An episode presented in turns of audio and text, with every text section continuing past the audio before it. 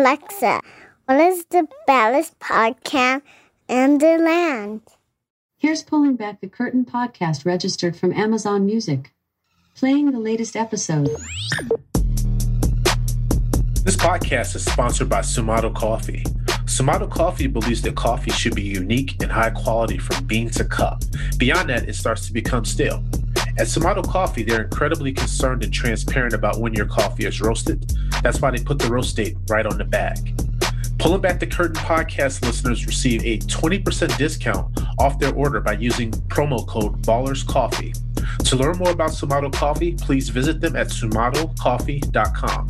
That's S U M A T O C O F F E E.com.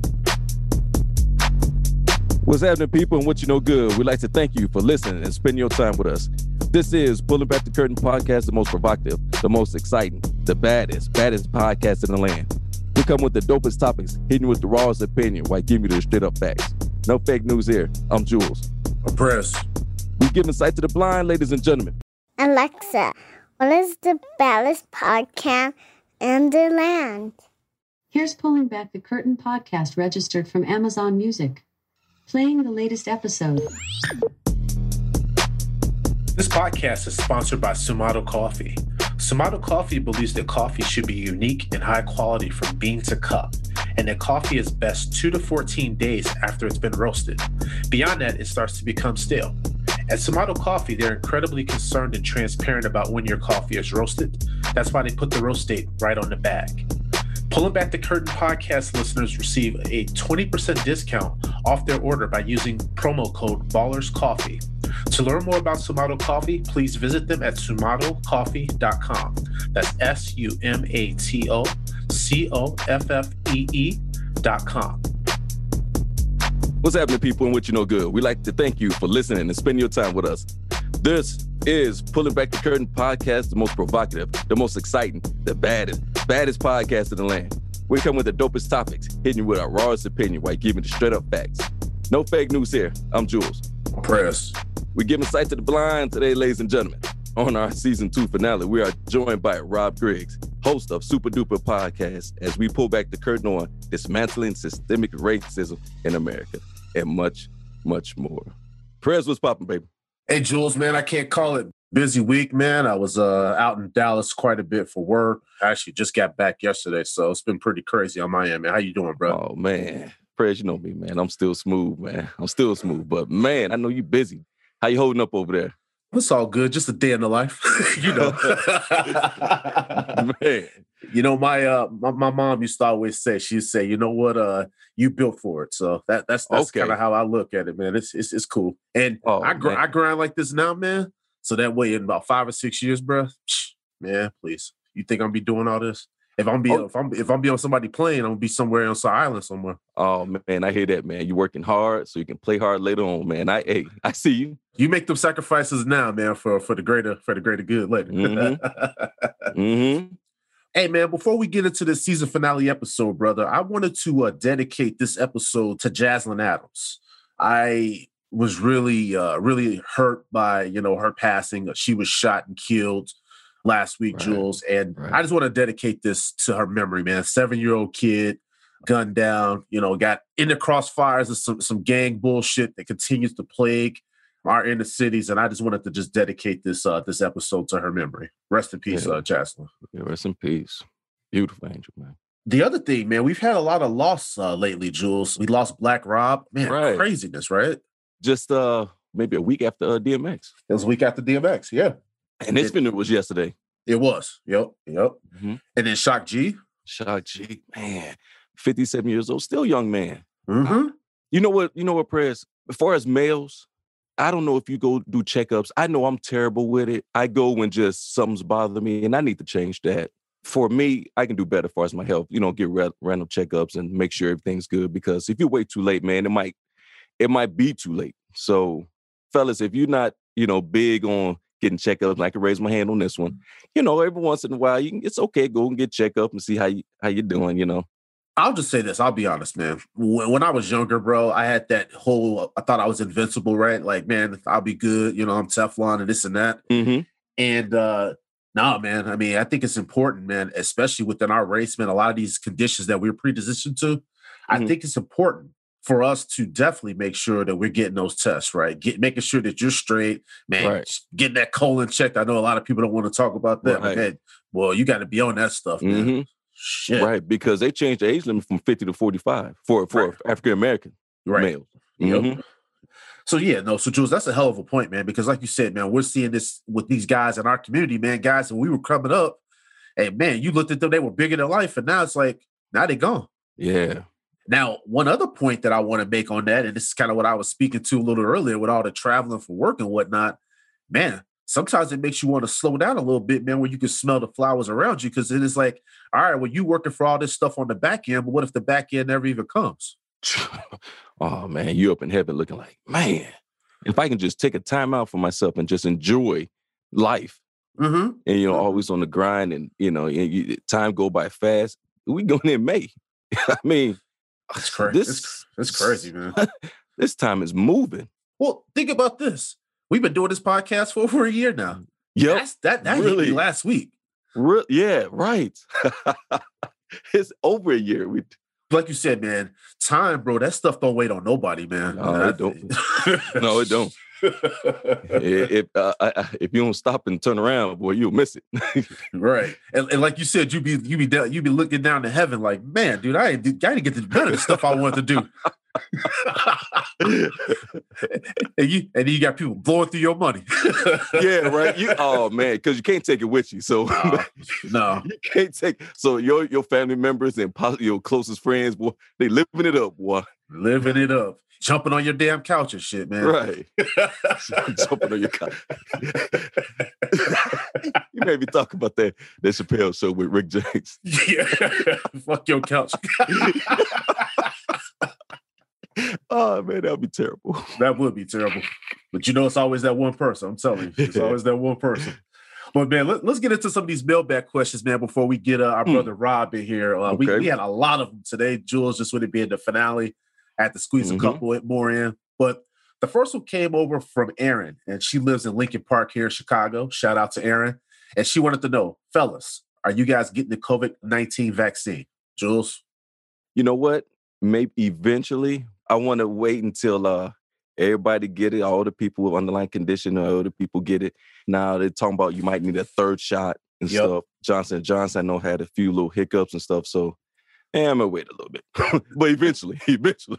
Yeah, that, I think I think that's fair, man. Because Jules, you know, kind of where I was at. I started off with this whole thing by saying, "Hell no, I ain't getting that." Right, Mhm. and then you know, I said, "Okay, you know what? I had to start talking to some people in the medical field, and I started getting some little insight, especially when we did our episode on COVID nineteen. So I said, Mhm. "All right, man."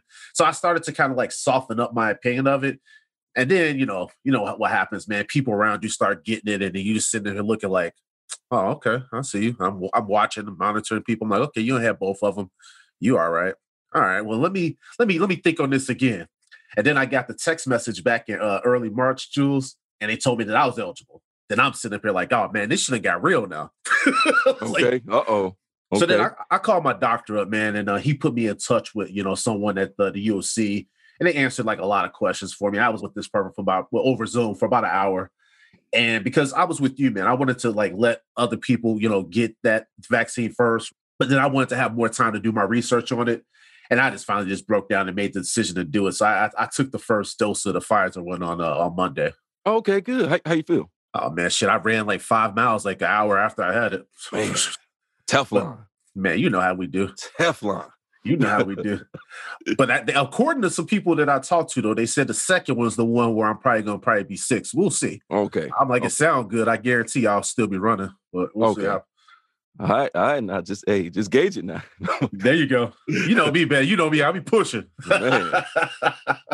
Yeah, because my I, my parents got it. My my older brother he got it in his family, but he was on that second one. He he said he was out for a couple days though. That's what people are saying. Which uh which version did they get? He got Moderna. Okay, yes, okay. So yeah, see, that's because y'all got that money. I, I, I see. no, my brother got it. Nah, not me. I love it. I love it. But no, man, I think for me, the, the thing that, that just made me go ahead and just do it, Jules, is the fact that I'm like, man, I'm ready to start traveling internationally again, man. I'm ready to come outside, man. I'm ready to see my friends and family, man. I'm like, dude, this has been crazy. I haven't like seen people, man, in a long time. So I'm like, man, let's, let's I'm, I'm ready to go. So right, gotcha. That's kind of where it was for me. But it, man, I'm telling you, bro, I didn't make the decision lightly. So Erin, this is one of those things that I went back and forth on for months. Shit. All right, man. Next question came over from Catherine, and she lives down in Athens, Georgia. And Jules, she wanted to know what is our favorite board game. Oh man, excellent question. My well, coming up, my favorite was you remember Operation? Yeah, yeah. Man, Operation was my favorite. I remember got I got it for Christmas one year. Put those batteries in there and and trying to keep your hand steady while you take uh those little parts out of the that person's body. And if you touch the little thing, you get you get a little shock, and the dude nose light up. Yeah. And then you lose the turn. So man, that was you know, growing up with two brothers and stuff like that, man, we was, you know, saying betting and stuff and always challenging each other, man. So that that was one of my favorites right there. Well, I, am gonna tell you one thing, man. I bet you used to lose that shit all the time. Your hands shaky, ain't they? Man, yeah, yeah, man. Especially now. That's why. No, no, I'll just play. Yeah, yeah. You better, you better slow your roll. no,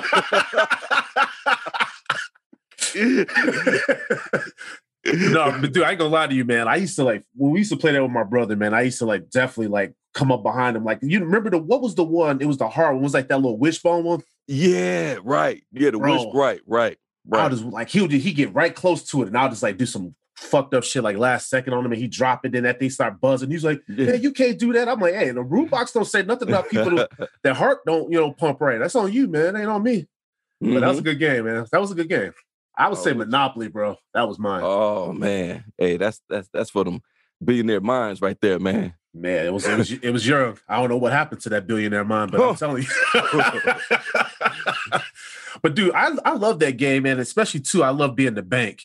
Now, when I was younger, I used to t- sometimes I used to take money out of the bank, but I don't do that now anymore. But uh white collar criminals do it. Why can't I? Yep. Yep.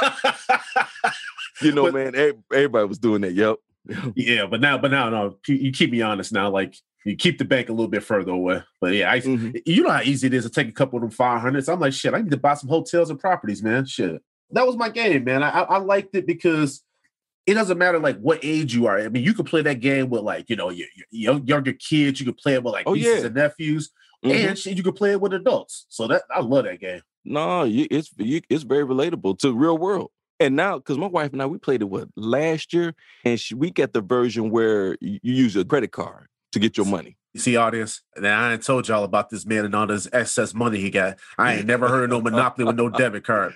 All I know is paper money. But go ahead. yeah, yeah, it's a little machine. It's a little machine now, and um, you just put your little card in the in the thing, and and that's how you get your money. So if okay. you want to pay for, you want to buy a, a house or any property on the thing you land on, you know, you can just just pay it that way. Okay, I see. Debit card monopoly. Wow. yeah. And yeah, and, this guy told me that he grew up in Inglewood. I don't believe it, y'all. I don't, I don't believe it. No, it, it's true, folks. it's true. hey, hey, hey. They should have never gave y'all money, bro. Oh, now the debit card is not real. Now I can't go put in a, a real ATM. It's just it's just a toy. That's well, all. well, I know that, but I'm just saying I still ain't never seen that. Where, where, where they sell that game at? How much does it cost? That's what I want to know you know what? I'm gonna bring it over. When as soon as that garage get fixed, man, I'm gonna bring it over. You gonna bring it over? All right. I ain't never played that or even heard of it. That's crazy. I love it. I love learning something new though. and I just learned something new about you, Jules. I did. Uh, oh, hey, hey, I'm I'm the same. I'm the same Jules, man. I don't know. I'm, I'm gonna ponder some things. All right, let me see how more of these questions roll out before I find something else out new about you. All right.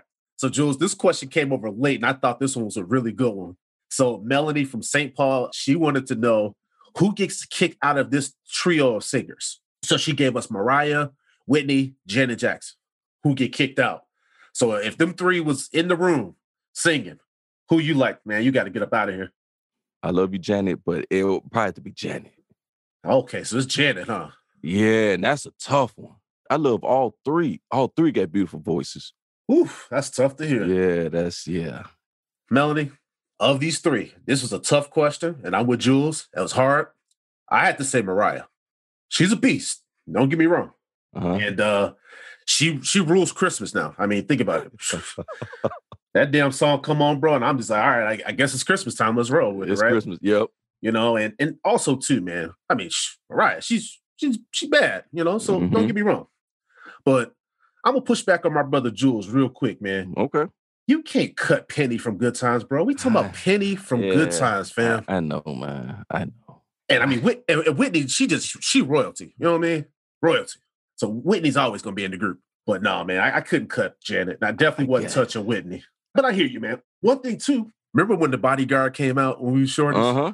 Mm-hmm. I ain't gonna lie to you, man. I was caking for Whitney in that movie, man. I wanted to be Kevin Costner so bad. I hated that man, he said, "Kick it with Whitney." Bruh. Oh yeah, she a bad lady, man.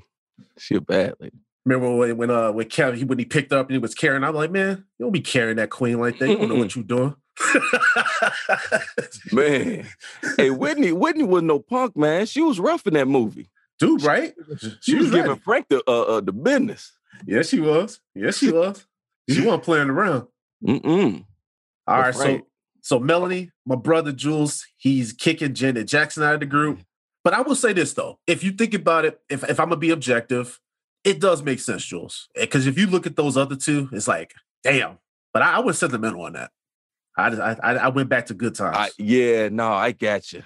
I I got that was a tough one, man, and it pains my heart to even say that. You know what I'm saying? But Jack, that's a who who asked this question? Melanie, St. Paul. Melanie, S- Melanie, you hit us back and tell us wh- which one would you kick out? That's a good point. That's a good point. Let us know. We'll talk about it season three. All right. Last mailbag question before we get our brother Rob in, in the building here is from John from Adelaide, Australia. Just shout out to you, John. Australia. Yeah, he said, uh, would you guys rather continue lo- your life or restart it? So basically, where we at now in life, continue there or restart things all the way from scratch.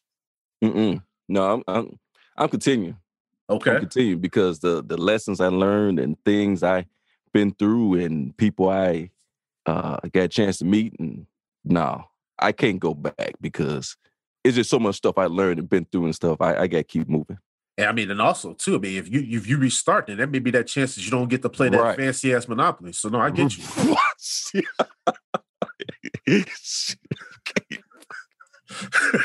Damn. Yeah, you're right. There's a chance.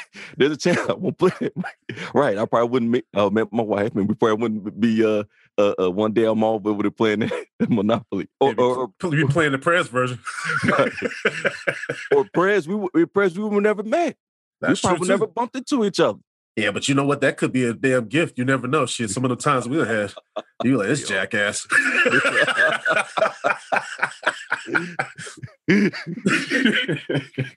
Jules, you my guy, man. Hell yeah. Uh, But I was gonna say, man, Jules, this was a hell of a question when you think about it on the surface, right? Because when I first thought about it, I immediately said, "Man, restart." That's what I thought at 1st Mhm. Because then you think about, it, man, for me, you know, there's so many mistakes that shit I've made, continue to make sometimes. But I ain't gonna lie to you though, I'm still proud of like where I am in life. And so there's some things in this life that, man, I would do all over again in a heartbeat. Mhm. So Yes. I would just say, man, for you, for me, for where we came from, I think we've done really decent in life. We've done really well. We've been able to give back to our families and things of that nature, man. So I don't think it's worth throwing all that away, man, just to overcompensate for some mistakes that I made, you know, when when I wasn't thinking, you know, the right way about stuff. And so the point that you made, man, the relationships, that stuff matters to me more than anything, man. Oh, you yeah. you you can't replace that stuff. And money's not the end all be all for me, man, because bro, I've seen these shows, man, where they had these cats, they'll put them into some city by themselves, they take away all their money, and then these people still figure it out. You can make money, bro, wherever you go. That ain't it. Uh-huh. Mhm. It's the value of you and the people that you have around you, man. And that's for me, that's what's uh, irreplaceable. So Oh yeah, it's priceless. yeah, I wouldn't want to go back to square one, man, because then I would say this your current circle, man. You know how I keep that circle tight, and, and, and, man, I keep it very close to the vest over here. Man, I go back to square one again, man. It's like now I got to start all over again, man, with my new wolf pack. Nah, I'm cool on that. I'm good. Yeah. Yeah, I'm good, man.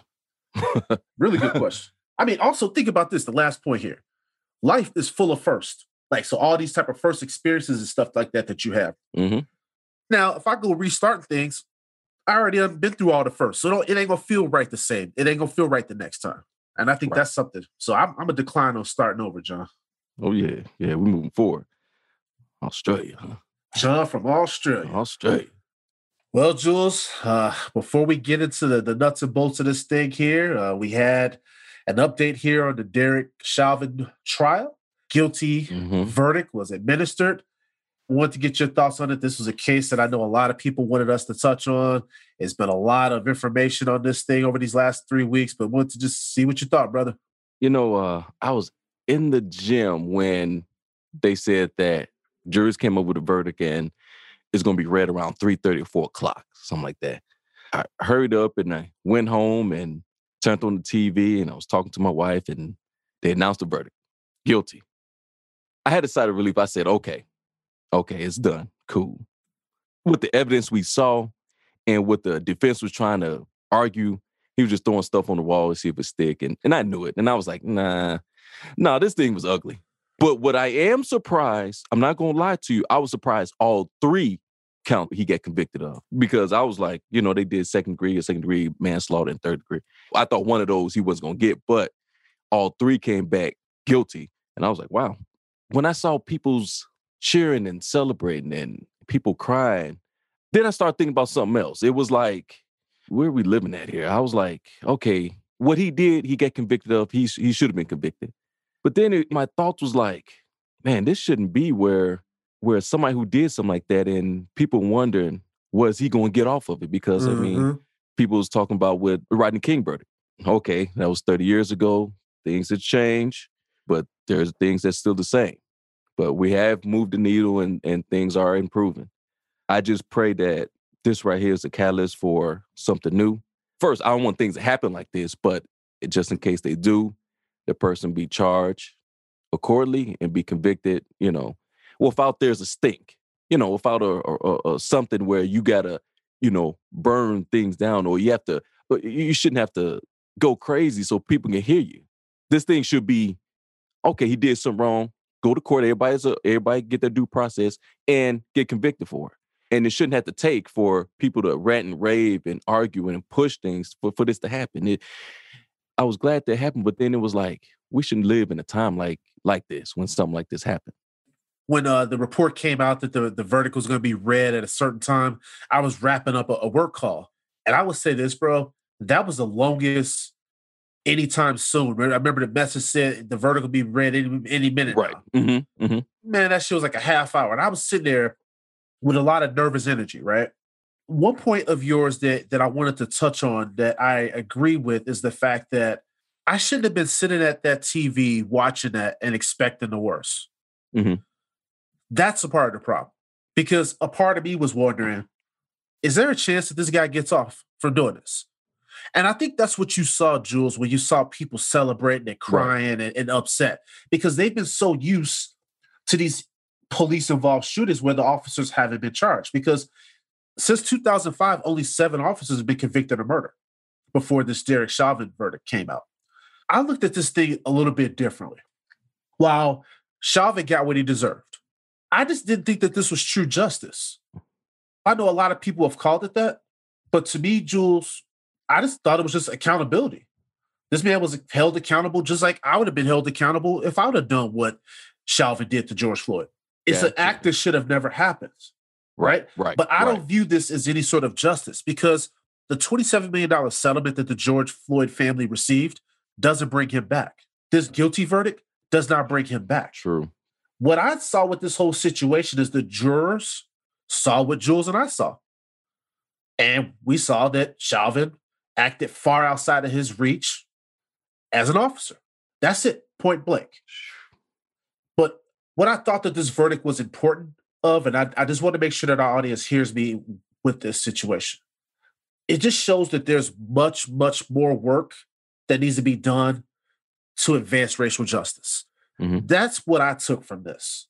So while, yes, Chauvin got what he deserved, Mhm. I wasn't dancing and I wasn't celebrating the decision because at the heart of that, that's a family that lost a loved one.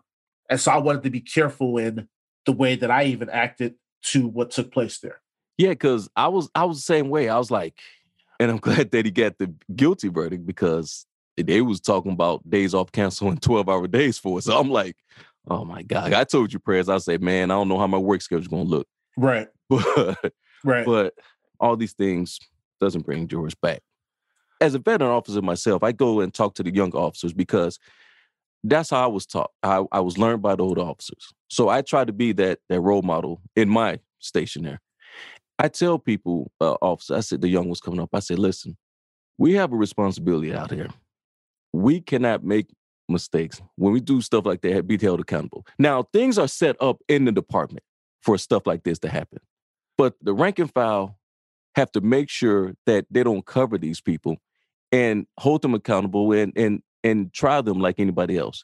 Yeah. You know, I talk to my my wife all the time. I said things like this shouldn't happen. And and if and if he was a problem in the first place, they should have dealt with him a long time ago. And some and some other officers, you know. right. I just want to tell them, listen, some things got to be dealt with a heavy hand, but a lot of stuff out here don't need to be. And we can need to look at people instead of looking at them as criminals, look at them as human beings first. But because we can only gauge off off what we display. A lot of stuff out here, Prez can be talked down and can be solved with, with a, just some conversation. Jules, thanks for that because I do agree with you. I think that going into a situation with not already being on 10, because when you go into a situation, and I'm not even just putting law enforcement, this could just be Prez talking. Mhm. If I go into a, a tense situation, I'm already coming in ready to fucking tear some shit up. Well, what you think is going to happen? The shit's not going to end well. And I think that for me, when I look at these type of situations, the de-escalation skills, where's your mouthpiece? How do you not know how to engage people in these situations? That's what the thing that that always bothers me in these situations. It's just that call to just want to immediately kick things off and escalate them. And a lot of times these situations don't even require that. So one point that Jules brought up on this that I agree with is the fact that he mentioned a lot of the things that people did. A lot of people protested. Uh, there were a lot of different organizers that were out there basically speaking out on what happened to George Floyd. A part of me, and I want our audience to just kind of hear me really clearly on this. I credit those protests and a lot of the unrest that we saw last summer with this verdict. You can't yeah. tell me Shit. That that didn't go into it and that didn't play into it at all. Right? Oh, yep. Mm-hmm. Also, this verdict wouldn't have been possible without those people that are out there that witnessed what took place, that brave person that recorded everything, Yep. and those people that basically asked for Chauvin to stop doing what he was doing. So when I look at that, man, I just look and say, we can't look at this verdict and not realize that even though this person was found guilty, the issues that we talk about a lot of times on this show, they still exist. They're not going to go Oh, away yeah. with one guilty verdict of a cop that committed a crime that he shouldn't commit. Right. Because guess what, Prez? Hey, life's still going and things still happening.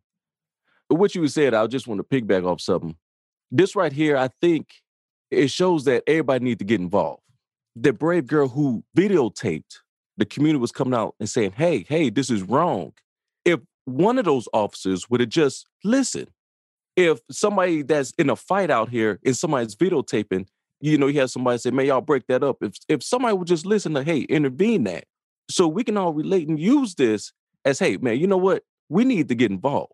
Everybody needs to get involved because why just sit back and just let things happen? Let it escalate. We talk about this all the time, Prez.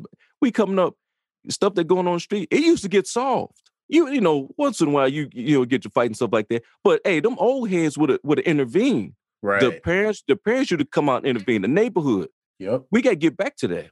what I took from that that point that you made there is I think that we all have to be involved. And so when I say that Mhm. law enforcement, you guys don't need to be in a situation where there's four officers around and they're watching what Derek Chauvin did. Right. That shouldn't happen, right? It shouldn't. But then I also look at it from the standpoint of me as a civilian, basically saying to you that when I see things that are going on, I get involved. I'm trying to root off things before they even get to a point where they could get, you know, escalated. And I think that Mhm. there's a responsibility as even as civilians that we can't, if we see something, we can't just sit here and say, oh, that's got nothing to do with me and just keep it moving. No. Uh-uh. because then you can't have fake outrage when stuff happens. Right, right, right. No, I got you. So this requires work all the way around. But I will tell you this thing, man. One guilty verdict doesn't change the way that I look at things in this world, and it don't change the messages that we're going to put forth on this podcast. This is a step in the right direction, but at the end of the day, we got much work to do. Yes, sir.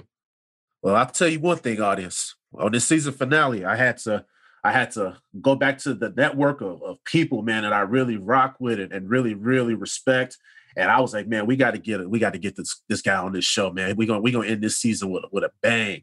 So I got my brother Rob Griggs pulling up with us today. Rob, talk to him, man. How you doing there, fam? Yo, yo, yo, what's up, fellas? Y'all hear me good? Man, we hear you loud and clear, baby. Because I'm in the car like Derek Jackson, so you know, you hear some funny noise. All good, man. How you, how, I'm good. Hey, Jules, number, number one, don't let Prez get at you about this Monopoly game.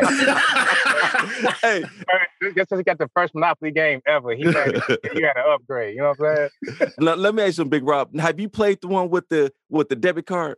No, I have not, man. But I've seen it in the store. You know what I'm saying? So Okay, I, I- okay. I, I, thought about getting it, but I was like, I was like, I've No. seen that talking a bunch of times. Prez ain't in the store. He in, he in them high end stores when they ain't got Monopoly. I'm talking about you, dog. Oh. oh, and listen, and, and I and I gotta say this first, fellas. Thanks for having me on. I listened to last week's episode, and I heard y'all talking about the chicken that y'all eat. And Yes. you know, I think Jules, you said ten pieces and ten wings, and Yes, uh, yes, sir. Seven, right? yeah, Y'all seven need- wins. y'all need- Y'all got to change the show back to pulling back the sheets because y'all gonna have the itis. man. I was Hey. like, ten wings? What are you doing? hey, This hey, man big, said pulling back the sheets. hey, hey, hey, big, hey, big Rob. Real Yes, sir. quick, I called Prez up because I got them wings. I was at work. I didn't get ten. I got six.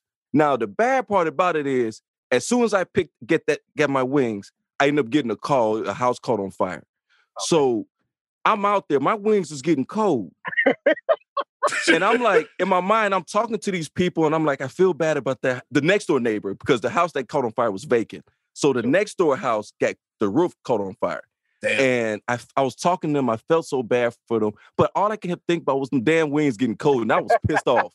Oh, I was so I was so mad. I called Prez. I left the voicemail. I just said, text your I- I said, I text him, say, hey, check your voicemail. So so when when everything when I was finished with all that, man, I just I ate those cold wings and I left the fries and, and that was it, man. I was mad. Bro, when I heard when I heard the number of wings y'all eat, I passed out for y'all. You know what I'm saying? It's like, Let me go drink a smoothie for these fellas, man. They eat wings a. Oh, yeah. Rob said these fools ain't over here living right.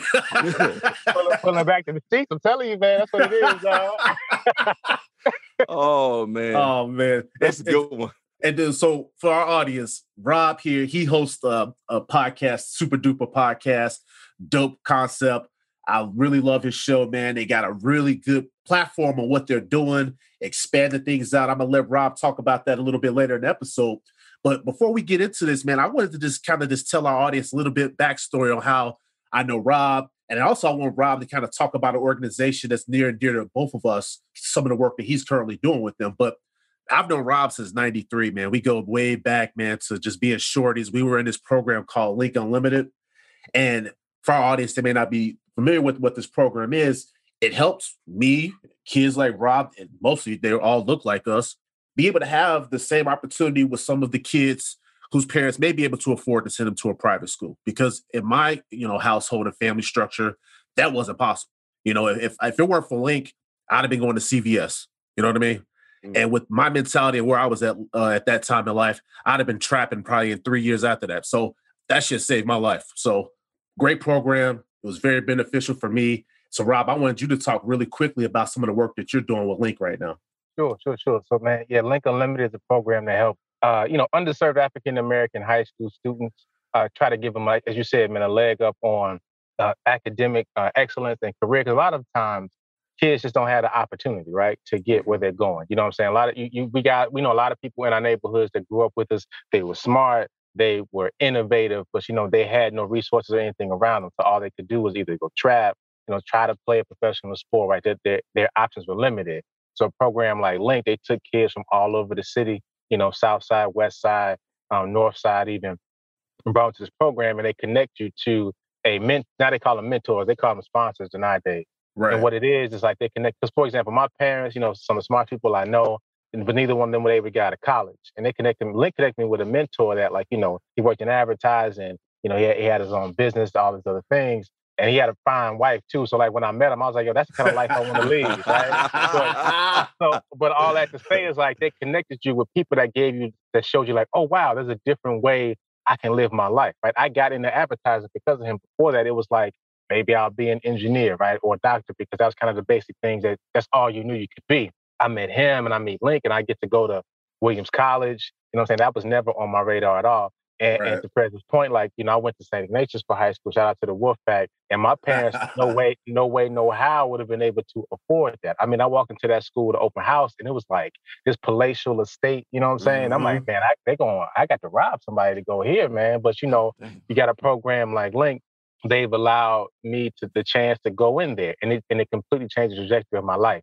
So now Link is, is not necessarily a scholarship program per se. It's still it's, they still offer scholarship, but it's also about just academic excellence and enrichment. So they take students from you know Catholic private high schools and also kids that go to public high schools that just need a different chance. You know, learn something more, be exposed to some different things, be a better student, study better, right? Meet different kids around the city because a lot of that matters when you kind of mm-hmm. when you mm-hmm. get out of college, and it, and it now extends beyond high school into college. So, Prez. I don't know when you went to school if Link Med sent you a care package, they sent one to me. Yeah. Uh, but it was like, you know, and that was that was cool. Like they were trying to connect us still. Now the enrichment goes through college because they understand, you know, of course now it, any job, a lot of times a college degree is required, no matter what you're doing. So they want to make sure you're not just getting through high school, but they also getting you through college. So um, you know, Link is a great program. Out, you know, I'm an alum. We talked about it. I was a mentor, and I'm currently on the board of directors. And of course, a big part of being on the board is raising funds and just introducing people to the program that may not know about it. Because again, all these great kids, good kids that are athletes, that are scholars, that are just, you know, nice people. And they had a chance to do something different, right? Have a try a different course that maybe they didn't think was even possible or had no idea was even possible. So, you know, it's a great program, like like you Prez near and dear to my heart.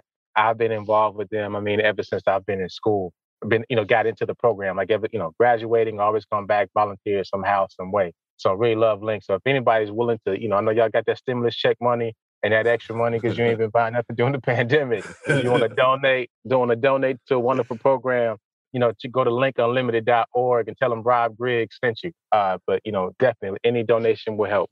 So that that's a great program. Okay. Yeah, and, and I would just I would just second that audience. Please uh, definitely take heed of that uh, because like I said, man, there there's a lot of our generation of, of kids that are out here right now that are a little lost these aren't bad kids, you know, and that that was the thing when Rob and I connected back in the day, man. I think we were all in the same boat of oh, being thrown and thrust into that situation, Rob, and kind of being a little foreign to us. I remember with the first time we got on that bus and we went out to Loyola, I had even never even been out in that neighborhood before. For me, it was a culture shock with everything. So that that program, it, it basically, Rob and, and Jules, it put me in those positions that made me uncomfortable, which now I'm not uncomfortable about anything. You send me anywhere, brother, and it's it's gonna be on and cracking. And it was and because also, of it was because of those early days. What was you saying? Yeah, and also like the work ethic, right? Like for example, that same bus. You know, we had to get up at five o'clock in the morning in the summer, right? Yeah. To get yeah. to get to a bus to ride for an hour and then go to school, right? It's like mm. so you doing that in the summertime when yep. you think you'll go sleep in late, what have you. But then you know you do that enough summers, you know, you look at just how you approach things differently, right? You know, you, you try to have a level the, the program teaches you to have a level of excellence, right? How you go about mm-hmm. the way mm-hmm. how you do your schoolwork, and that kind of bleeds into your the rest of your life. You know what I mean? So it definitely sets a standard. I mean, the president of Link is is actually an alum, an alum as well, and he was a former um, chairman of the board, man. So it's like you know, people are really coming back to Link. Uh, you know, definitely bringing a, a new energy to Link, man. And this, I'm I'm just very excited about it. Just so happy to be part of the organization. And I'm and I'm glad that we re- reconnected because I was even telling Rob, I said, man, that's even something that I even want to get back involved with, you know, just because I think that that's such a great opportunity for me to be involved, whether it's, you know, financially or even, you know, as a, as a mentor or whatnot. Because I remember my sponsor, you spoke about yours. Mine was in the financial markets. And guess what I ended up doing when I graduated from college, Rob? I, I went into the financial market. So mm. he put me into touch. I was down there at the Board of Trade with him, taking all that stuff in. I had no idea what the hell was going on.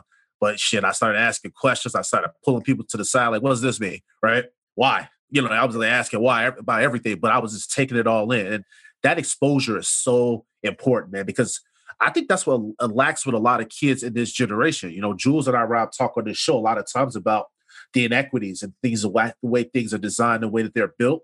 And that's why I think it's so important for programs like Link to be out there as a resource for these kids to kind of give them a path forward. Because without that, then what's the alternative for these kids?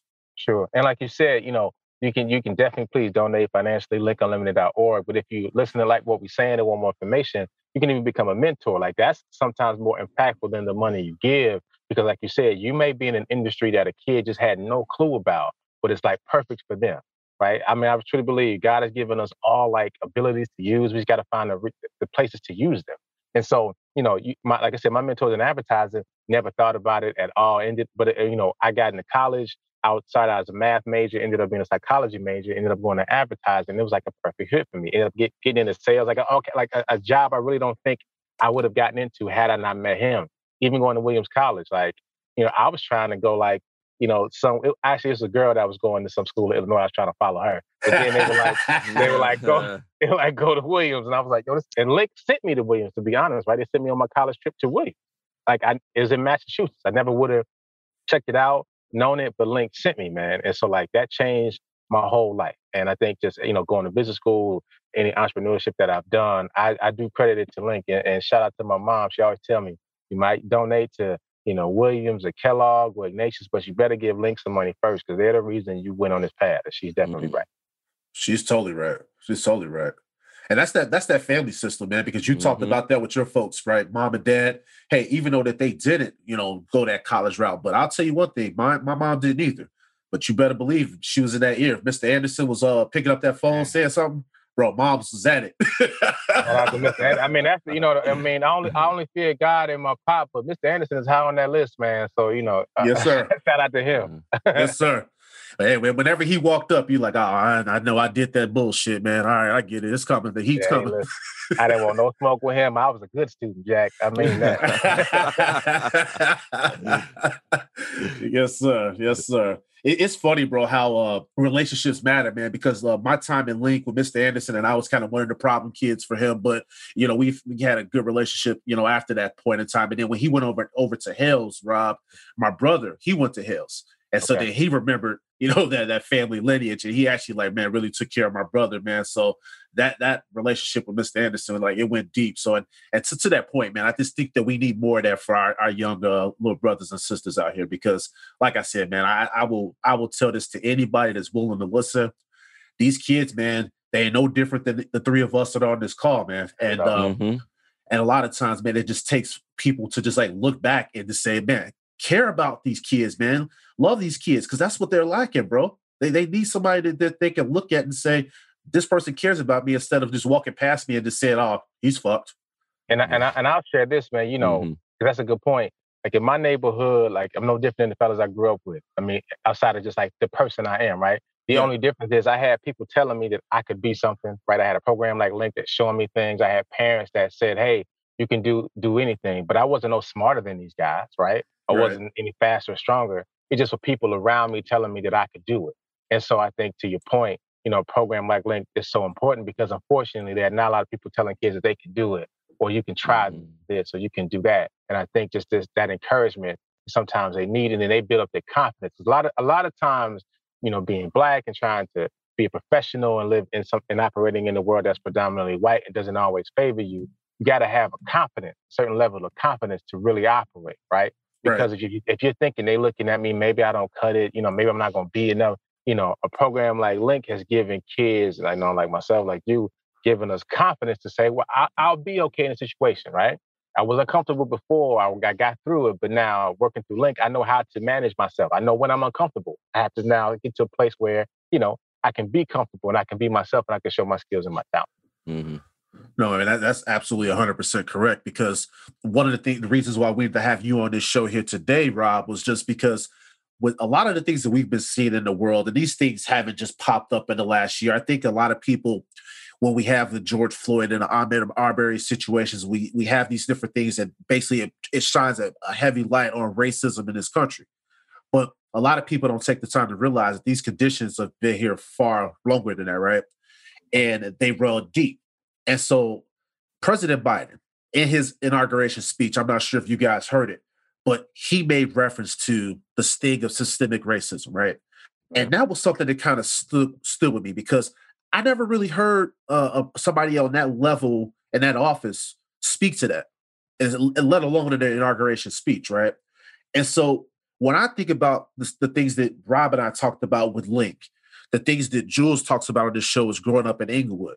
We have to look at a lot of these in, inequities that that are going on in all these different inner cities.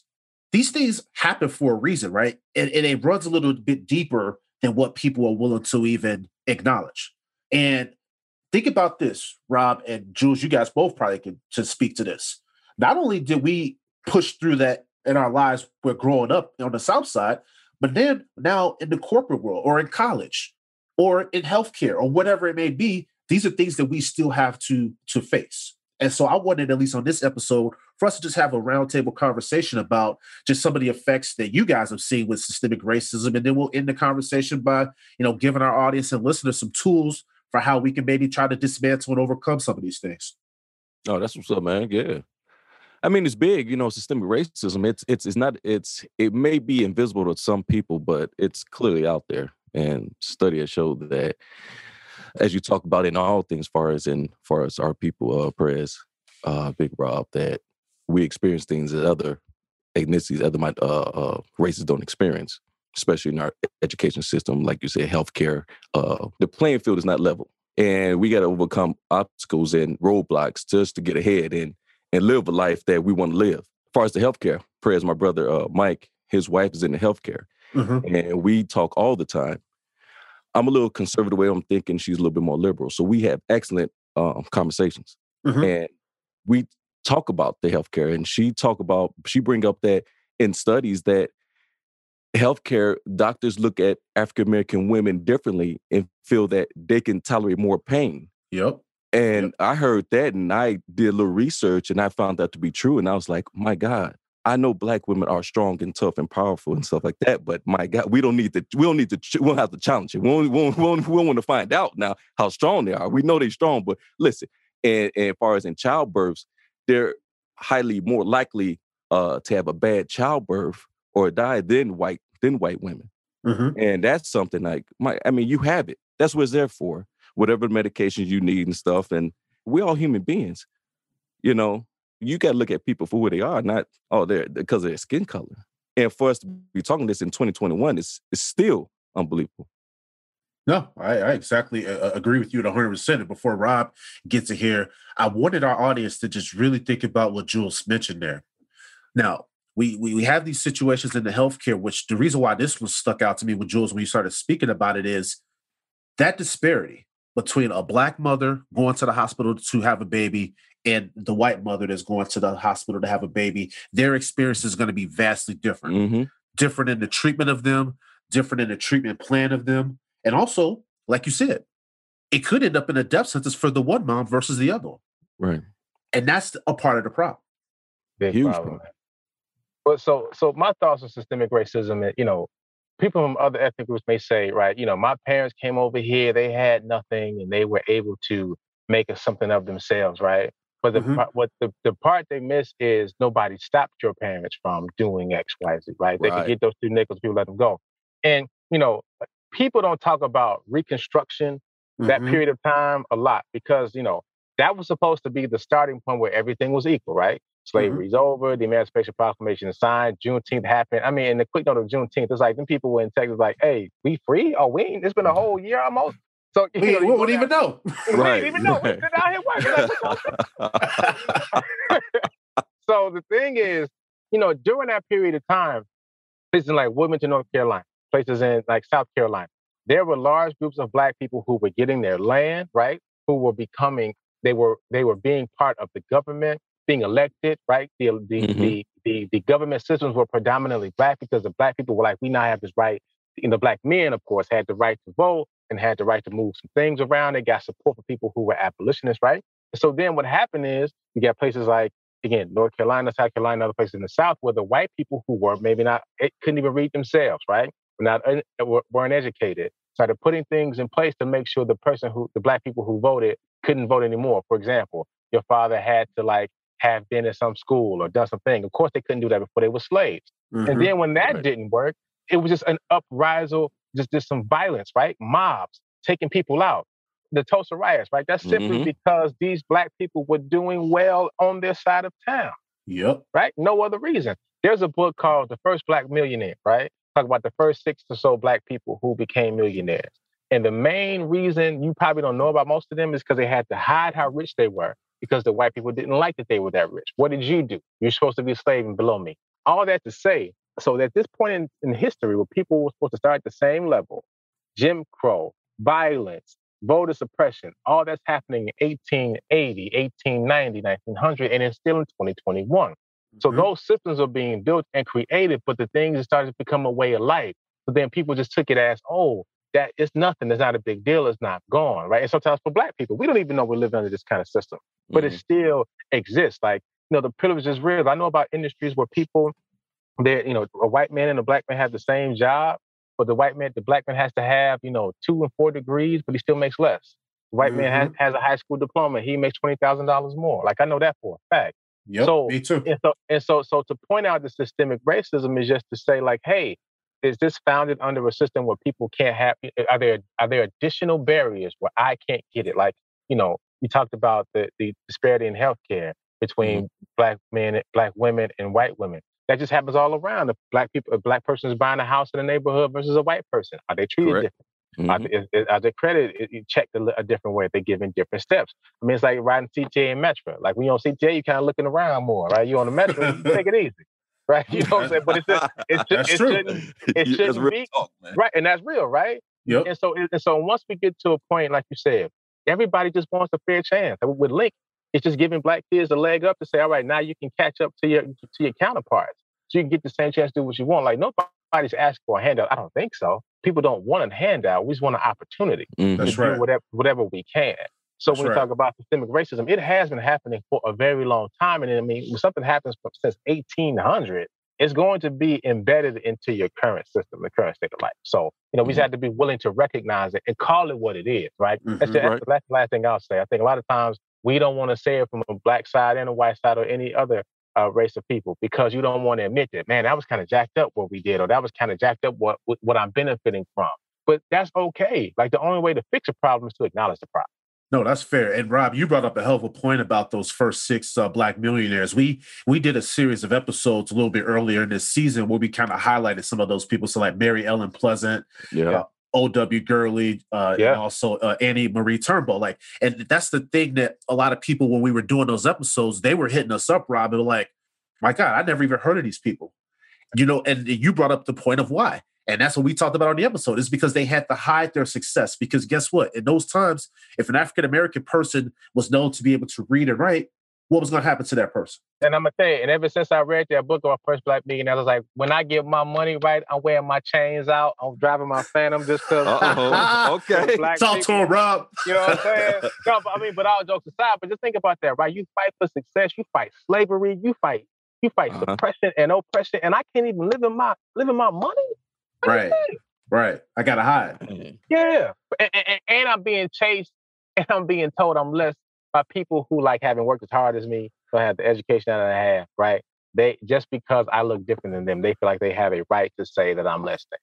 And so right. that that that just carries over through generations. It's it's it's not it's not fair, but it is the truth, and we just have to acknowledge that that is the truth. Mm-hmm. Yeah, and one thing too, this was something that that I saw of uh, in my family. Uh, we I had people, uh, my grandmother, her her brothers, they fought in the war, and mm-hmm. so a lot of times people know that when these people came back from the war, there was that GI Bill, cool. and so that GI Bill was supposed, in essence, to provide low cost mortgages to veterans and also pay for their tuition if they decide to go to college or whatever the case may be. So now we know that there were hundreds of thousands of black servicemen that fought in World War II.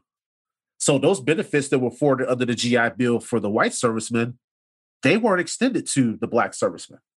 So I want our audience to think about that for a second. What do you think the impact of that was for those 120,000 plus Black servicemen and their family over time?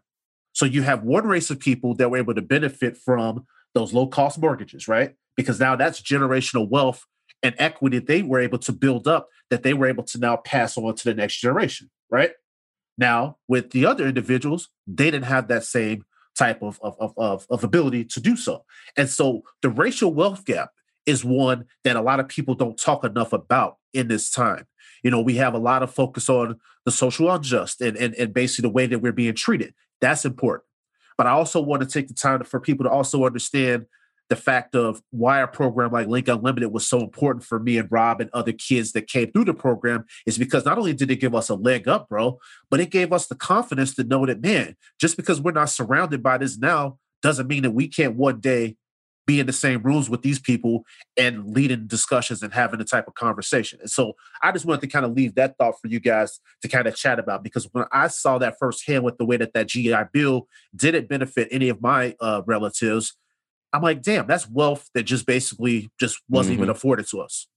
Uh, one more example, like with college, right? A lot of times they ask you, you know, they, they get their legacy kind of benefit, right? Yeah. Did, did, did your did you have a relative that went to this college? Now, for a lot of people, you know, you might be the first generation to go to college at all. So that's a benefit you don't even get, and that's not a benefit that there's, there's no merit of your own or work of your own, right?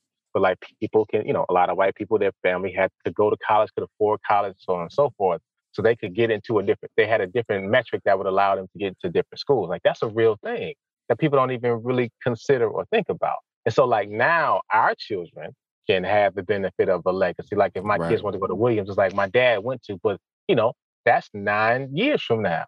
You mm-hmm. know what I'm saying? Yeah. So you talk, you talking 60s, 70s, 80s, like you know, that's a big deal to get into these schools and try to make it happen and get some additional support. But if that, you know, if they got two students they're looking at and one has a eh, family, a generation that's been here four times and you the first one, they might go with the generational family. And, is that necessarily mm. fair? Is, that any fault of yours? Who know? Who's to say? And and it's not, but also too, Robbie, you know how this go with Jules too. It's all about money because you know the way higher education works now. Legacy is one thing, but if you cut the check that's going to help them build an addition to that university, oh, yeah. mm-hmm. they're going to name it after you. but that's that. But that's that wealth right. gap that we're talking about, right? And it's messed up because uh, Prez. To circle back what you said about that GI Bill, my grandfather served, and he was a corporal. Mm-hmm. And when he when he came home, my mom told me he worked two jobs. He was cleaning trains, and he was a, a short order cook, just to make ends. That's something and why, like you said, their white the white serviceman was getting work and free college uh, education. My grandfather come back and, and, and he had to hustle, he had to grind, mm-hmm.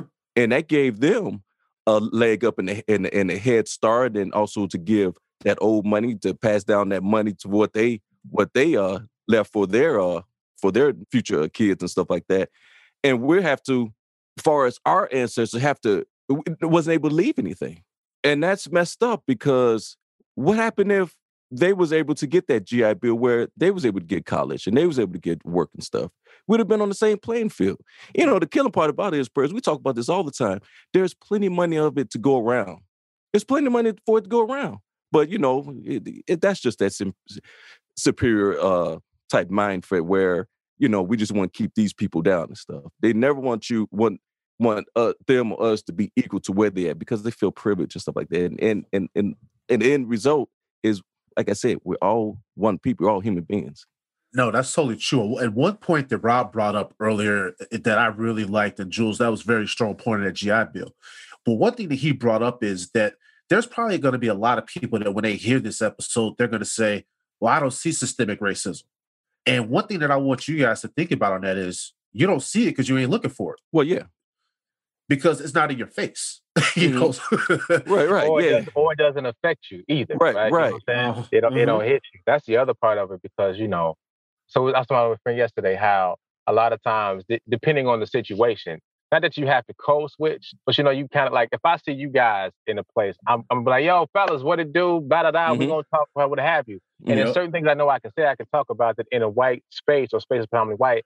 I know if I say it, not that I'm scared to say it, but I might be penalized for how I talk about it or how I how I present it. You know what I mean? And that's like, you know, who wants to live like that? You know No, what I'm saying? Who no, we shouldn't have- we shouldn't have I to. Well, I, Mhm. well, if, if I talk the way I normally want to talk, you're going to look at me different just because you don't understand what I'm saying. You see what I'm saying? Right, So. Like, you know, who, Mhm. who, want, who wants that? Like, that shouldn't be it. But again, that's something that affects us.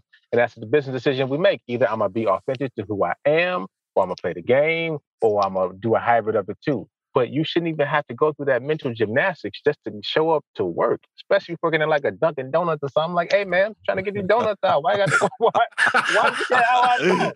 you know what I mean? You- Rob, Rob like shout out- Ro- shout out- Rob's like it ain't that deep. It's just Rocky Road. What we talking about? wait, and, and shout out, and shout out to everybody that work at Dunkin' Donuts and Baskin Robbins. No disrespect, it's just saying. Hey, we love we love you here. We love We you, love you here. We love you. Every, every Monday, Tuesday, I get me a donut.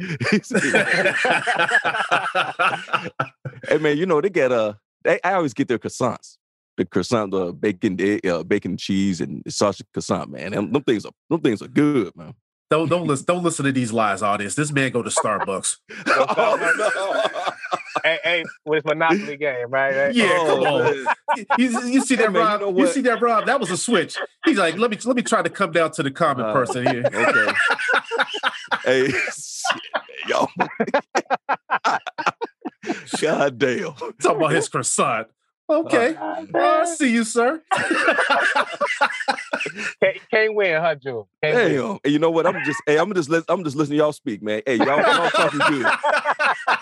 Hey, y'all talking good, man. I love you, Jules. Love you, Jules.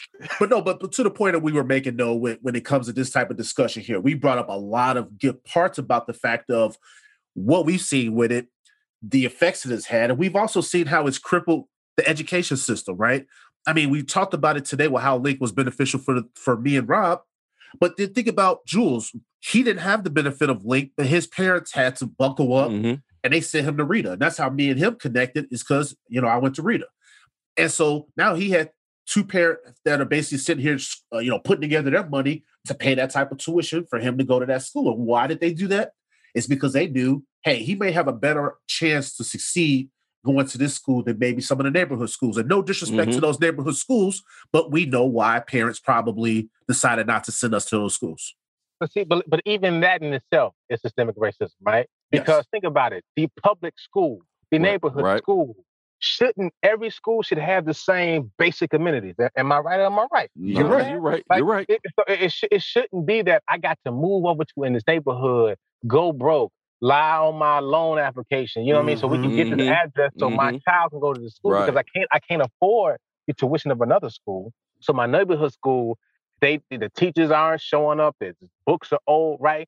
That shouldn't be the case because again, in in, in, in like in see like Chicago in the suburbs, right? People move out there because just for the public schools are just better because it's just it just is. And, and in Chicago, we all know if it's based upon where you live, and that's not fair because again, if black black and brown people live in a certain area and the schools aren't up to par, then those kids don't have a chance. No. No. no. And like you said, like you know, my parents, it, it was either Whitney Young or Ignatius, right? And it was and Link got me into Ignatius, but it's like I but I had to like I would have had to drive drive a take a bus an hour and a half to get to Wow. Whitney Young. You see what I'm saying? Right. And and that was for me too, because I remember I took that test for Whitney Young, did well on the test, but I didn't make that lottery system. And now that's another thing that nobody want to talk about. The fact that they've made education in this, especially here in Chicago, it's so Mhm. elitist. And it's like, why don't all kids have the same opportunity for for stuff? Why do parents have to sit here and lie and say, "Well, my kid lives in this household," just give you a shot Right. of going to a better school? Yeah, education used to be the great equalizer. Now you got to pay for that too, right? It's like you know, if, if everybody, if you went to school and worked hard, and at at a certain point, then it's like, okay, I've done my part, and then I can get the rest. Now, now that's being that that's a cost to it. It's commodity as well. Total, total fair point. hey, Prez, Prez, you I, I told you about grease in them pockets now. hey, uh, hey, Jules. Is, hey, Jules, isn't that entrapment? I don't know. I don't, I don't know. it sure is. see, see all this. You see how you trying to hook me up over here? yeah, it is. Yeah, it's entrapment. nah, no, but your man, but this right here is serious stuff we talking about because uh, it goes uh, for people to hear what our parents have to go through. Like you guys were saying, you have to go through a third party so you can get a better education. My Mhm. parents, I remember they haven't bought like nothing new. Cause not only I went to uh, Rita, my, my brother, he was in Rita uh two years before I was. So it's two of us that was in Rita. You know, it's just a little discount, discount, but it was, you know, Right. big discount. I remember my father, he wore the same clothes. He didn't buy nothing new. You know what I'm saying? And um, they kept the same cars. So just for us, just so they can have money to send us to get a better ed- education.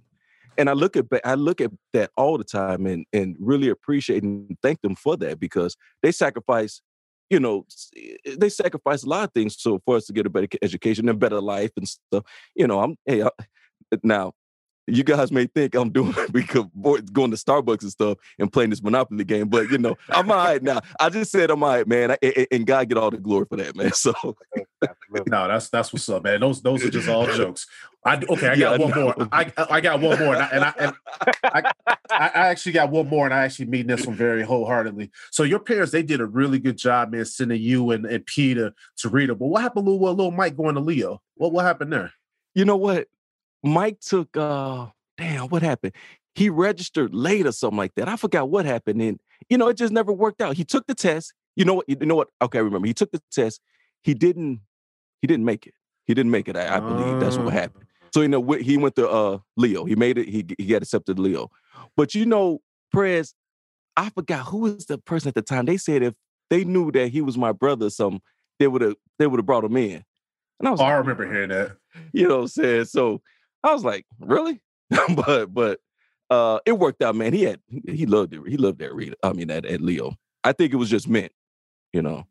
No, things happen for a reason. Yeah. just- in case he was listening, I just want the, him to hear me just take that shot at him. Yeah. It's all good. Love you, man.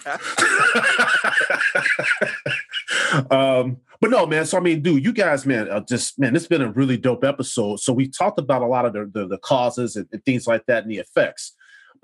Let's talk now about solutions before we get out of here, man. So we Okay. see that there's a lot of different states right now that are talking about different ways of reallocating resources to basically give back to you know different areas that are being impacted. But what do you guys see as that are solutions that are actually tangible, that are actually things that can actually work right away? Like, what do you guys think there? So I, I think uh, you know on one end, right? It's it's uh, and we know we say this a lot. You know, supporting black businesses and supporting black culture Mhm. each other. Like you know, Mhm. Chris, I when you and I connected, we talked about like other black podcasters and just having a network because I feel like a lot of times, you know, it became being synonymous with being successful meant like you know getting out of a hood or you know going a different direction, right? Mhm. And I think it kind of get. I think now we're in a time. It's like you know, let's celebrate our blackness and being black and being comfortable in who we are. And I feel like a lot of times when we show the pride and the power in our own stuff, people then begin to respect it as well. And so I feel like that's a big that's a big part of it. And I also, like I said earlier, I think just acknowledging racism, like acknowledging the, the effects of it is okay. Like it doesn't, you know I'm saying? Like nobody's trying to punish people because their great grandfathers were, you know, slave owners. It's like, but we just got to acknowledge that, like, you got a leg up because of this. This is why I'm asking for this over here, right? It's not just because I, I need your help. It's because I, it's it, this, you got a, you got a head start on me that I'll never catch up from. So I feel like from a person of just being a black person, I've been more mindful of like, am I supporting my people? Am I asking other people to support it? Am I doing the same, right? Am I reaching out to black vendors? Am I reaching out to, you know, black companies? Am I, am I, am I showing my black authenticity myself? Because then if I'm being as authentic and black as I can be, then, you know, I can't hide it. People have to see it and they have to acknowledge it. And I feel like, you know, where we are in America now, like, you know, talking about racism, talking about inequity, like we can't we can't keep our foot off the gas, right? You know, mm-hmm. because once we get a couple wins, right, once things go well, then we start focusing on like whatever LeBron's doing or whatever somebody else is doing, Sure, or, sure. or Megan Thee Stallion, right? That'll start getting in our way, and it's like, no, this got to be on the top of the agenda every time, like every week, because this work is, is constant work and it always has to be done. So that, that's my two cents. And, and Rob, before Jules gets in here, I thought that last point was so powerful, and I want people to stop getting distracted out here. Right? It's like that squirrel thing, right? We'll we'll be going in the right path. Then somebody deletes a tweet. Now the whole row is talking about that. Like, come on now, we got to do better. Right. To echo echo what Big Rob said, you gotta acknowledge it. Like I said, nobody gonna nobody gonna take you out and beat you because what your your ancestors did. Hey, it's in the past. I mean, I mean, you, you had no you had no no say so back then. You No. wasn't around. So listen, it is what it is, man. It, it, it happened back there. Hey, look, let's acknowledge it. Let's drink it. Let's swallow it, and let's move forward. Uh, there's a lot of things that can be done uh, in a whole circle. We talked about uh, medically. We talked about education. We talked about policing. We talked about um, uh, uh, uh, uh, the job market and stuff like that. So the people that's that's in places that that can do things and stuff have to have to gain the heart and the conscience and say, hey, listen, if this person is, is qualified or this person just need a shot or I see a lot from this person, why not give them an opportunity? When you go to these schools, I have a um, I have a buddy who's a principal at a, a suburb school. I forgot the name, and I'm sorry about that because man, but he told me that one problem with with CPS is just too big. Maybe they can maybe they can look at some things and kind of go back to the drawing board and say, hey, what can we do to meet the curriculums like like you're doing these these these great schools, so everybody have the same education. When I went from my grade school to Rita, I was behind. So I have to double up and buckle down a little harder because some of the things that my classmates were seeing I never saw before. Mm-hmm. So maybe the curriculum and uh, can be the same for all students, so we can all get the same learning. I, I don't know. I'm just shooting, just shooting my shot here. Mm-hmm. But those are things that need to be tra- be changed as to so we all can have the same, so have an even playing field. Our day, prayers, Big Rob, we had to go door to door, uh, just suit and ties and resume in your hand. Heavy, on that heavy paper. Yeah, man. Yeah. Mm-hmm. Get, that vanilla, get that vanilla color paper. The vanilla, right. yep. Right. Yep. I mean, we had to go in and present ourselves and kind of, you know, you know, you know, do our thing and stuff. But now these things here, it just people just have to set race and stuff aside and, and give people a chance. But in order to give that person a chance, it had to start from the ground up. As far as parenting, you have to have good family structure. You have to have a good home. You have to have good churches. You have to have good community and good schools and stuff. So that can follow and lead them to a better, a better future and a better financial situation. So they can have a better home and a, and and and bring their kids up and their families up in the same cycle instead of a vicious cycle. It would be a, a positive and a prosperous cycle. No, I, I, get that, man. I think what what I what I hear from both of you guys is kind of what I kind of think when I think of solution is I think it starts with mentality 1st mm-hmm. So you'll hear, especially right now, where the buzzwords last year was everything black people, everybody loved us, right? But I, you know, I kind of called bullshit on a lot of that kind of stuff because I'm like, dude, where were you guys, you know, a year before George Floyd, you know, got choked out? You weren't there because these mm-hmm. things have been happening way before that mm-hmm. death happened in this world. So I think about this type of thing is keep that energy with us at all times. But also, what, what Rob said is for us, we got to work together better. We can't be working in these silos. Rob and his team over there that they have their great podcast. I listen to his podcast. I listen to other blacks podcasts because guess what? I'm not in competition with Rob. That's my brother. They doing great work over there. He supports what we do over here. If he succeeds, then so do we over here pulling back the curtain. Mm-hmm. Because these small independent podcasts, once one of them pops, now the other podcast that's in that lane, they can now come up. And but I think that within our community, we got to do a better job of working with one another. But when I look at other people outside of our of our demographic, I think their mindset has to change. You got to, have to acknowledge that systemic racism is a thing. Uh-huh. You can't have this privilege of basically ignoring it and just acting like it doesn't exist because it does exist. Acknowledging it means, you know, I may make a decision that's biased upon race, right? Exactly. I may, right. I, I, when I when I walk around a black person, I might tighten up, like that CTA Metra uh, mm-hmm. example.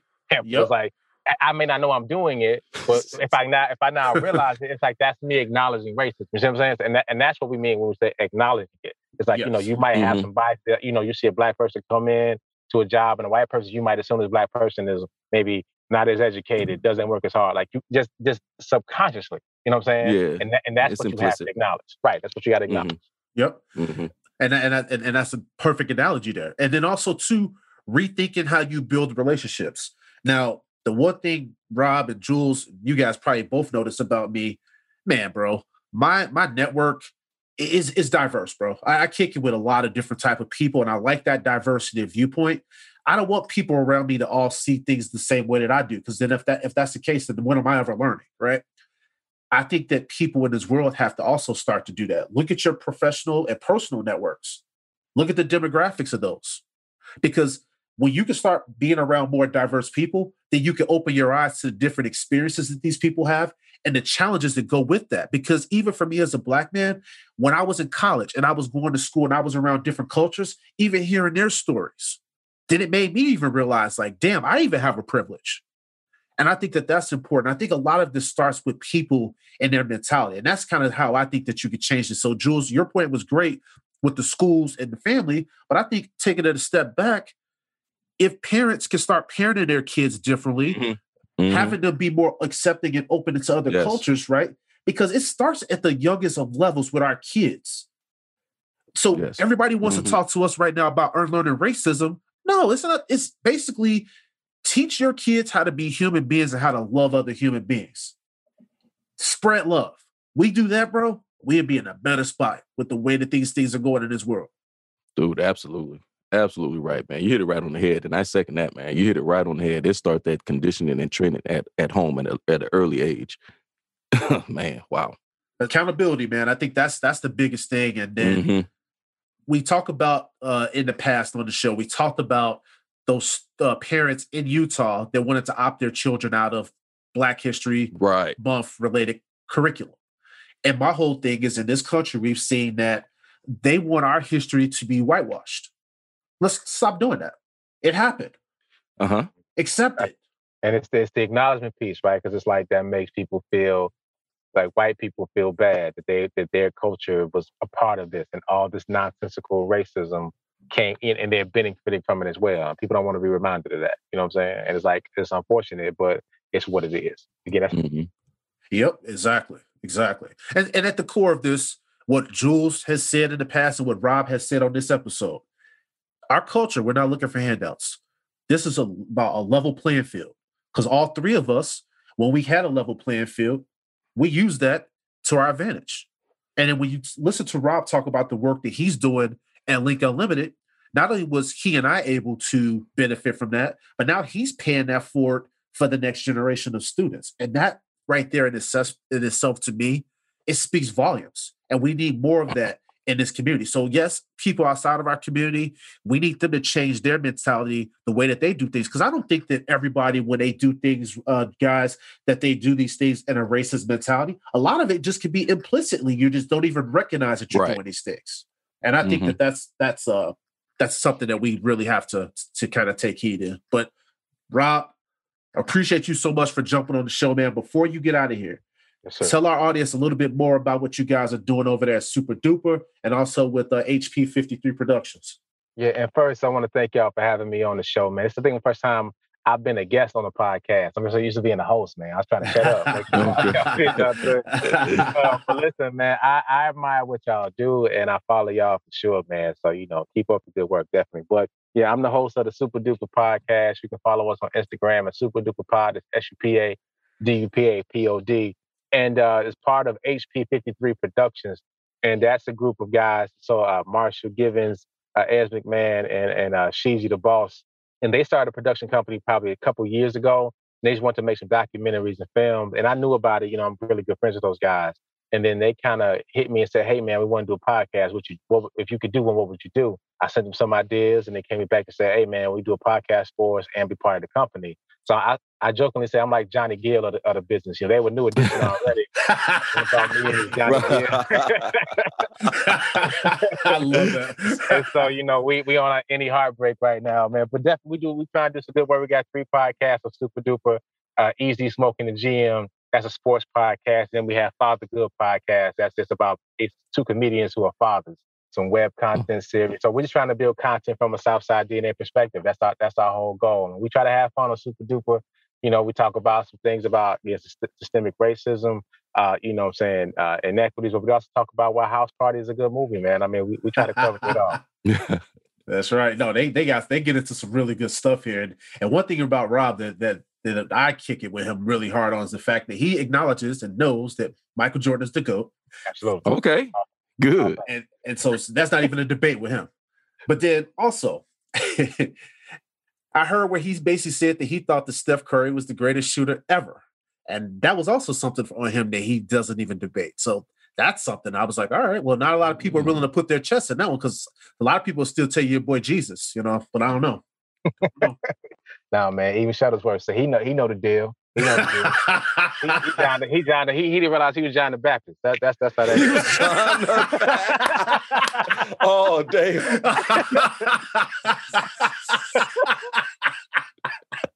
Yes, sir.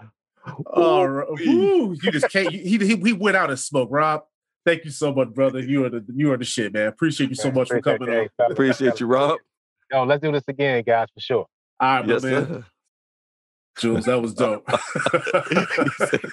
he, was more John the Baptist. oh man, that's a good one, man. I like that, man. I like Rob, man. yeah, Rob, he's he's the goods, man. He is the goods. But dude, man, I mean, Man. when we talk about this season, Jules, these episodes, I know for our audience, man, that hung in there with us. I know a lot of this stuff was hard hitting. A lot of it probably made some people like, damn, it started making them kind of think, you know, internally a little bit. Mhm. And I just hope that just listening to the different things that we talked about, I hope that you guys learn something differently. I hope that maybe some of these episodes, Jules, this season have made people say, you know what? Maybe some of the stuff that these guys are sharing from their perspectives of, of African American men can maybe make me change my viewpoints of wherever I mm-hmm. am in the world, right? And I think that that's what we wanted to get out of this season. We wanted to be a part of that solution, right?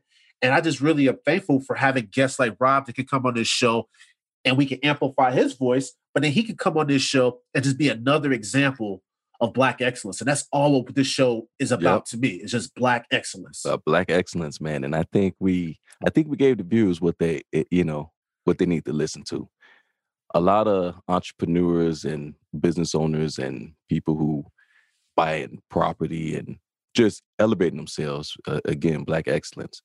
But also, we gave, we gave you some history, redlining, Tulsa, Oklahoma massacre, the Great Migration. When we talk about the Harlem Renaissance and Mhm. and just The just first black six millionaires, you know. yeah those are great examples and, and things that we was just uh, talking about so people can learn and and get understanding it's like man what what our ancestors had to go through and and where we are today and we also have great examples that's coming on this show man we it we we we we hit the mark on we talked about a lot of stuff this season man and like you Prez i just i know people got gained a lot and and thankful for what what we gave them this season Yeah, man. And, and, and listen, man, this season was was really good Mhm. for, for me, you know, because season one of the podcast, bro, we were still, like I said, we were still Mhm. trying to figure out, you know, what was what. But this season, man, I feel like this was just all about execution, bro, Yeah. and just really taking things to the next level. And I I also salute you because you and I both had to look ourselves in the mirror as black men, as podcasters, and basically say, hey man, we got a responsibility, man. Mhm. you know what I'm saying? And I and I and I and I want to give you those kudos because we both had to look ourselves in the mirror and basically answer that standard and that challenge. And I think that we did that on this season. Oh man, likewise, brother. Likewise, man. just, just, hey, just find your lead, man. I was like, man, I can't, I gotta come, because Fred, you be, you be coming at it, man, and just sitting here listening and your fire and your, your passion and, and the way you think and putting these things together and just talk, man. I be sitting back here just, just listening, man. Just, man, this brother here is on fire and got a voice that people need to hear and I'm just I'm just thankful and thank God and and appreciative of you and just being on here and just giving my little two cents and you know every Saturday morning. And uh man, this is this was a good one, man. And I'm I'm gonna donate that LinkUnlimited.com and stuff. I'm I'm gonna donate because that is if that wasn't there, it wasn't in place. Where would people like like you, Prez, or or or Big Rob would Mhm. be at? You know what I'm saying? What kind Right. of education would you guys have? So uh, or others. So man, that's that's that's big. And uh, when he was saying, and when you guys were talking that, you know, explaining your guys' experience with that, I said, man, I'm de- I'm on, man, I'm hooked, man. I'm, I'm gonna start donating, and and if I can do it, mentorship, if I have time and stuff like that, man, that'd be good too. And I appreciate that too. Yeah. And even if that's something, even like with a with a couple of your your your colleagues there, man, that, Yeah. kind of come from the hood, maybe see if they want to, you know, maybe throw Mhm. in something. Because I think that just something like that, man, even as 10 to 20 bucks, that shit goes a long way. That's books Right. for somebody, you know what I'm saying? Or whatever the case may be. And so I really appreciate you even saying that. And because I'll tell you, my sponsors were were white Okay. doesn't take away from the impact that they made on my life. But I think a lot of these kids that look like you and I, Jules, I think they would be more receptive when they see people that look like us giving back into them.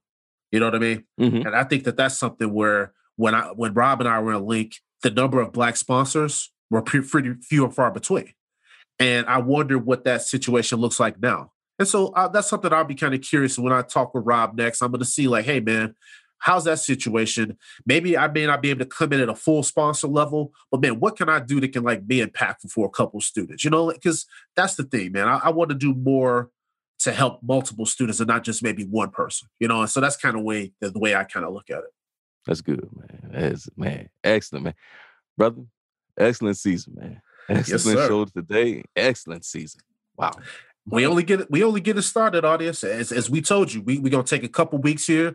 We're gonna recalibrate the show, and we're gonna be back in a couple weeks. And when we come back, we're gonna elevate this thing even from where it is right now. But like I said, we appreciate you guys for rocking with us. For the people that's been listening to this show since the very beginning, thank you for basically being here with us throughout the all of you know the ups and downs of the podcast, us growing, us getting the the, the sound quality and the production value of it correct. But you people that reach out to us and say, "Holy shit, man, this is a total different podcast here this season." hmm Thank you guys for hanging in there with us, and for the Thank people that we basically have come into the podcast here in this season too.